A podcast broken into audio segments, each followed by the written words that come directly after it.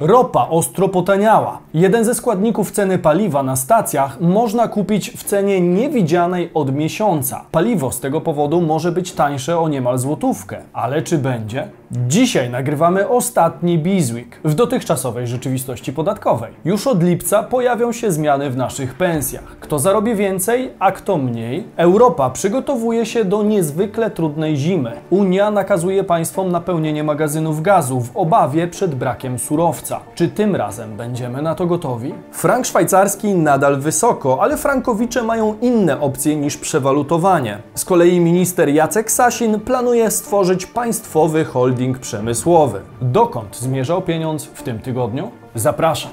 Bizweek. Cotygodniowy przegląd świata biznesu i finansów. Cześć, tutaj Damian Olszewski i witam Was serdecznie w programie Praktycznie o pieniądzach i informacyjnej serii Bizweek, gdzie co tydzień w niedzielę o 15 otrzymujecie zestaw najważniejszych wydarzeń wpływających na zasób naszych portfeli. Warto subskrybować kanał na dole, aby wiedzieć dokąd zmierza pieniądz. Zaczynajmy. Ropa ostro w dół. Czy paliwo potanieje o 80 groszy? Wycena ropy na rynku leci aktualnie mocno w dół i doszła do poziomów najniższych od 4 maja, czyli od półtora miesiąca. Z kolei równocześnie płacimy nawet około 8 zł za paliwo. Czy w takiej sytuacji można oczekiwać znaczącej obniżki cen paliw? Najmocniejszy spadek w tym tygodniu miał miejsce w środę, gdy europejska ropa Brent i amerykańska WTI potaniała o około 7%. W chwili nagrywania tego odcinka ropa jest w okolicach 109 dolarów za baryłkę, czyli około 15 dolarów mniej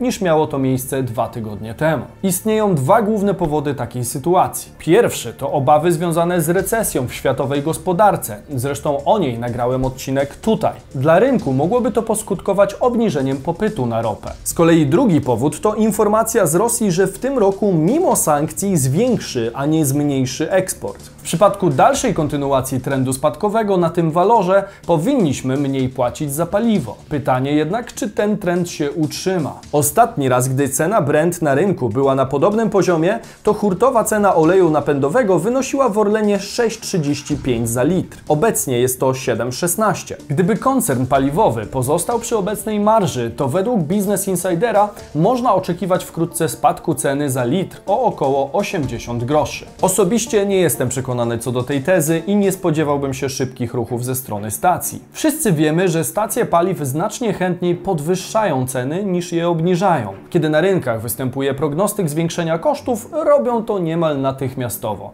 nierzadko korzystając przy tym na wyższej marży. O wiele wolniej dzieje się to jednak w sytuacji odwrotnej, gdzie trend spadkowy musiałby utrzymać się nieprzerwanie przez dłuższy okres, aby stacje rzeczywiście zaczęły reagować. Czy tym razem będzie inaczej i już niedługo zobaczymy na pylonach znacznie tańsze paliwo? Dajcie znać, co sądzicie w komentarzu. Warto pamiętać, że spadek ropy na światowych rynkach ma pozytywne skutki dla naszej gospodarki, głównie z tego powodu, że jesteśmy importerem ropy i z uwagi na to, że znaczny wpływ na inflację ma właśnie cena paliwa. Prócz wysokiej inflacji dokuczają nam także wysokie koszty kredytów, również tych w obcej walucie. Frank nadal mocny. Co powinni zrobić frankowicze? W zeszłym tygodniu wspominałem Wam o zaskakującej decyzji Centralnego Banku Szwajcarii i umocnieniu się franka względem złotego. Niestety frank szwajcarski nadal jest dość wysoko, czyli na poziomach z końcówki marca. W momencie nagrywania materiału za jednego franka płacimy już 4,63.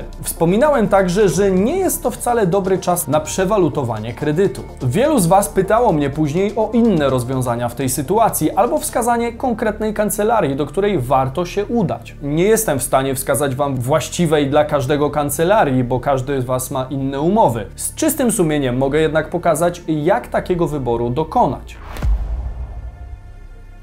Jeśli ktoś z Was jest frankowiczem lub jest nim ktoś z Waszych bliskich, to warto zapoznać się z Frankomatem, który jest jedyną taką porównywarką na rynku. Frankomat jest w stanie w 3 minuty porównać dla nas wiele ofert kancelarii specjalizujących się w obsłudze frankowiczów. Algorytm porównywarki wskazuje, które kancelarie mogą zająć się naszą sprawą oraz oblicza wynagrodzenie każdej z nich w oparciu o podstawowe dane z naszej umowy. Innymi słowy, zamiast tracić czas i dzwonić do każdej kancelarii, kancelarii z osobna, na Frankomacie w 3 minuty porównamy ponad 120 ofert z 30 firm i kancelarii. Co ważne, znajdziecie tu również oferty podmiotów, którym zapłacicie dopiero po wygranej sprawie, bez żadnych wstępnych opłat. Wiadomo, że dla niektórych mogą one stanowić kłopot. Dlatego uważam, że Frankomat to obowiązkowa pozycja dla każdego Frankowicza. Jeśli chcecie sprawdzić oferty dostępne dla Was, to zapraszam do linka, który znajdziecie w opisie odcinka i przypiętym komentarzu. Zmiany w wypłatach od lipca. W większości pensja podskoczy. Dzisiaj mamy ostatni czerwcowy Bizweek. Ostatni również w dotychczasowej rzeczywistości podatkowej w Polsce. Już od najbliższego piątku, czyli 1 lipca,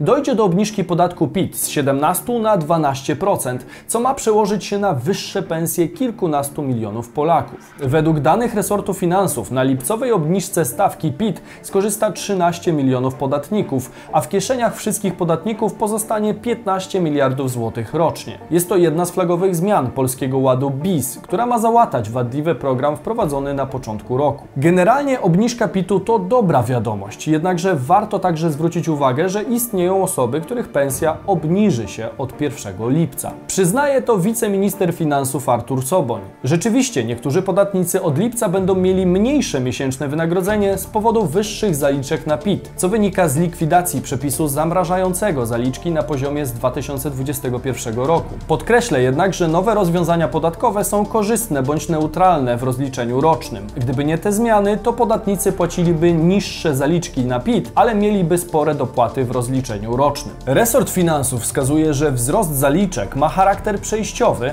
ponieważ podatnicy zyskają w dalszej części roku w wyniku podwyższenia progu podatkowego. Przypomnę, z ponad 85 tysięcy do 120 tysięcy, co w zaliczkach miesięcznych odczują dopiero w ostatnich miesiącach roku. Soboń wskazał, że obowiązujący aktualnie mechanizm odraczania poboru zaliczek utrzymujący ich wysokość na poziomie roku 2021 był nieadekwatny i jego dalsze utrzymywanie wiązałoby się z tym, że wiele osób w zeznaniu rocznym musiałoby dokonać wysokich dopłat, nawet kilkutysięcznych. Co do zasady, zaliczka na podatek powinna być proporcjonalna i odzwierciedlać faktyczne zobowiązanie podatkowe, a tak nie było i fiskus upomniałby się o nie w zeznaniu rocznym.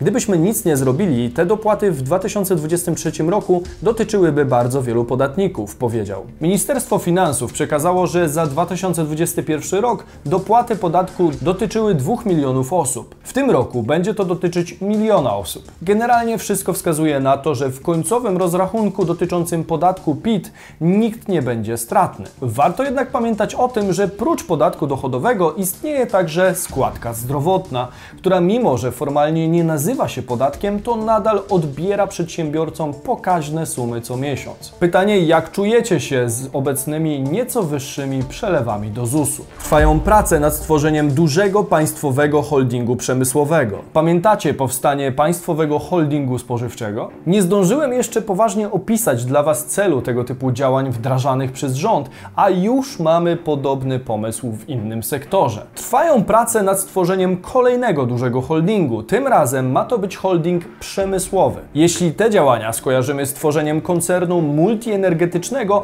to ewidentnie widzimy, co stało się aktualnie modne w sterowaniu naszą gospodarką. Myślę, że rola państwa w tym zakresie będzie tylko rosła. W środę minister aktywów państwowych Jacek Sasin powiedział PAP: Prowadzimy pracę nad stworzeniem dużego holdingu przemysłowego. Chcemy budować silny podmiot ochrony infrastruktury krytycznej. Po czym dodał, że procesy konsolidacyjne będą kontynuowane. Zdaniem szefa MAP wzmocnienia wymaga przemysł ciężki, w szczególności przemysł zbrojeniowy, a także hutnictwo stali, które według Sasina właściwie już umarło w Europie. Celem stworzenia takiego holdingu jest powstanie silnego podmiotu ochrony infrastruktury krytycznej oraz zagwarantowanie odnowy polskiego przemysłu. Ponadto podczas kongresu 590 Jacek Sasin zapewnił, że kontynuowane są prace nad holdingiem spożywczym. Holding spożywczy odegra tutaj na pewno bardzo ważną rolę, dlatego że będzie mocnym państwowym graczem na rynku spożywczym. Takiego gracza brakowało. Z powstaniem takiego holdingu mogą wiązać się spore nadzieje dla rolników. W końcu zostali oni pozostawieni sami sobie w nierównej walce o jak najlepsze ceny swoich towarów z zagranicznymi molochami, jak Biedronka, Lidl czy inne markety. Jak tłumaczył minister Sasin, często mieliśmy do czynienia z takim mechanizmem nadmiernego zysku, czyli minimalizowania ceny dla producentów, dla rolników, a maksymalizowania marży. To akurat prawda, tylko czy rząd nie będzie robił tego samego, kiedy uzyska pozycję siły w negocjacjach, a apetyty władzy zaczną rosnąć? W sytuacji, kiedy brakowało mocnego podmiotu państwowego, była taka zakłócona konkurencyjność. Ten podmiot państwowy, holding spożywczy, ma odegrać taką rolę, że będzie dawał uczciwą cenę producentowi i uczciwą marżę dla siebie, czyli taką, która rzeczywiście będzie pozwalała na rozwój, na akwizycję, na nabywanie nowych podmiotów, ale będzie w granicach zdrowego rozsądku, a nie będzie podszyte taką chęcią nadmiernego zarabiania. Pytanie, czym jest uczciwa cena w rękach Jacka Sasina i obecnej władzy?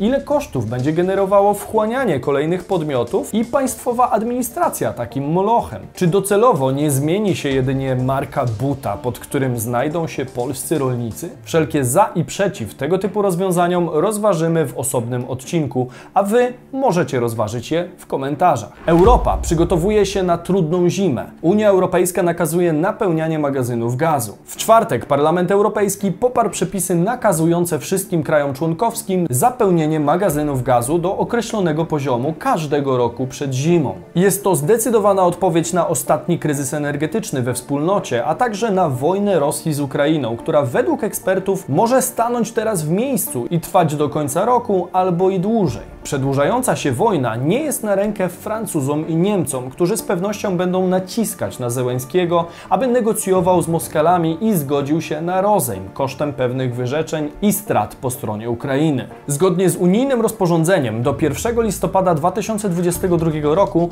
państwa członkowskie będą musiały zapełnić magazyny gazu do poziomu co najmniej 80%. Następnie powinny dążyć do 85% zapełnienia, a w kolejnych latach ten poziom ma wynieść już 90%.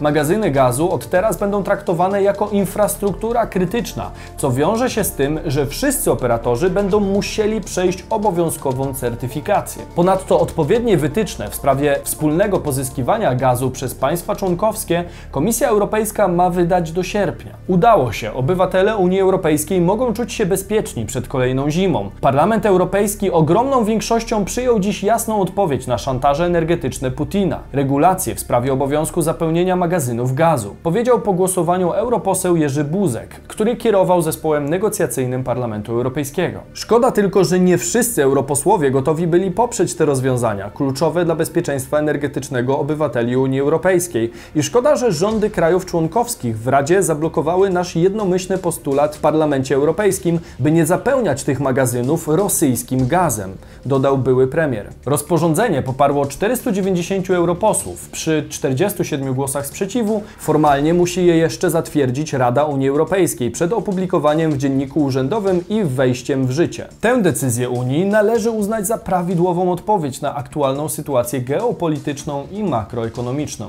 Z punktu widzenia Polski rzeczywiście szkoda, że nie udało się doprowadzić do uchwalenia postulatów związanych z blokadą gazu z Rosji. Równocześnie widać jednak, że Unia zaczyna reagować na aktualną sytuację. Oby wspólnota kontynuowała politykę zapewniającą bezpieczeństwo energetyczne i uniezależnienie od surowców rosyjskich. Mówił Damian Olszewski, a to był Bizweek, wasz cotygodniowy przegląd najważniejszych wydarzeń ze świata biznesu i finansów. Warto subskrybować kanał czerwonym przyciskiem na dole, aby wiedzieć, dokąd zmierzał pieniądz. Zostawcie hashtag Bizweek w komentarzu, jeżeli doceniacie naszą pracę i do zobaczenia w sobotę i niedzielę o 15.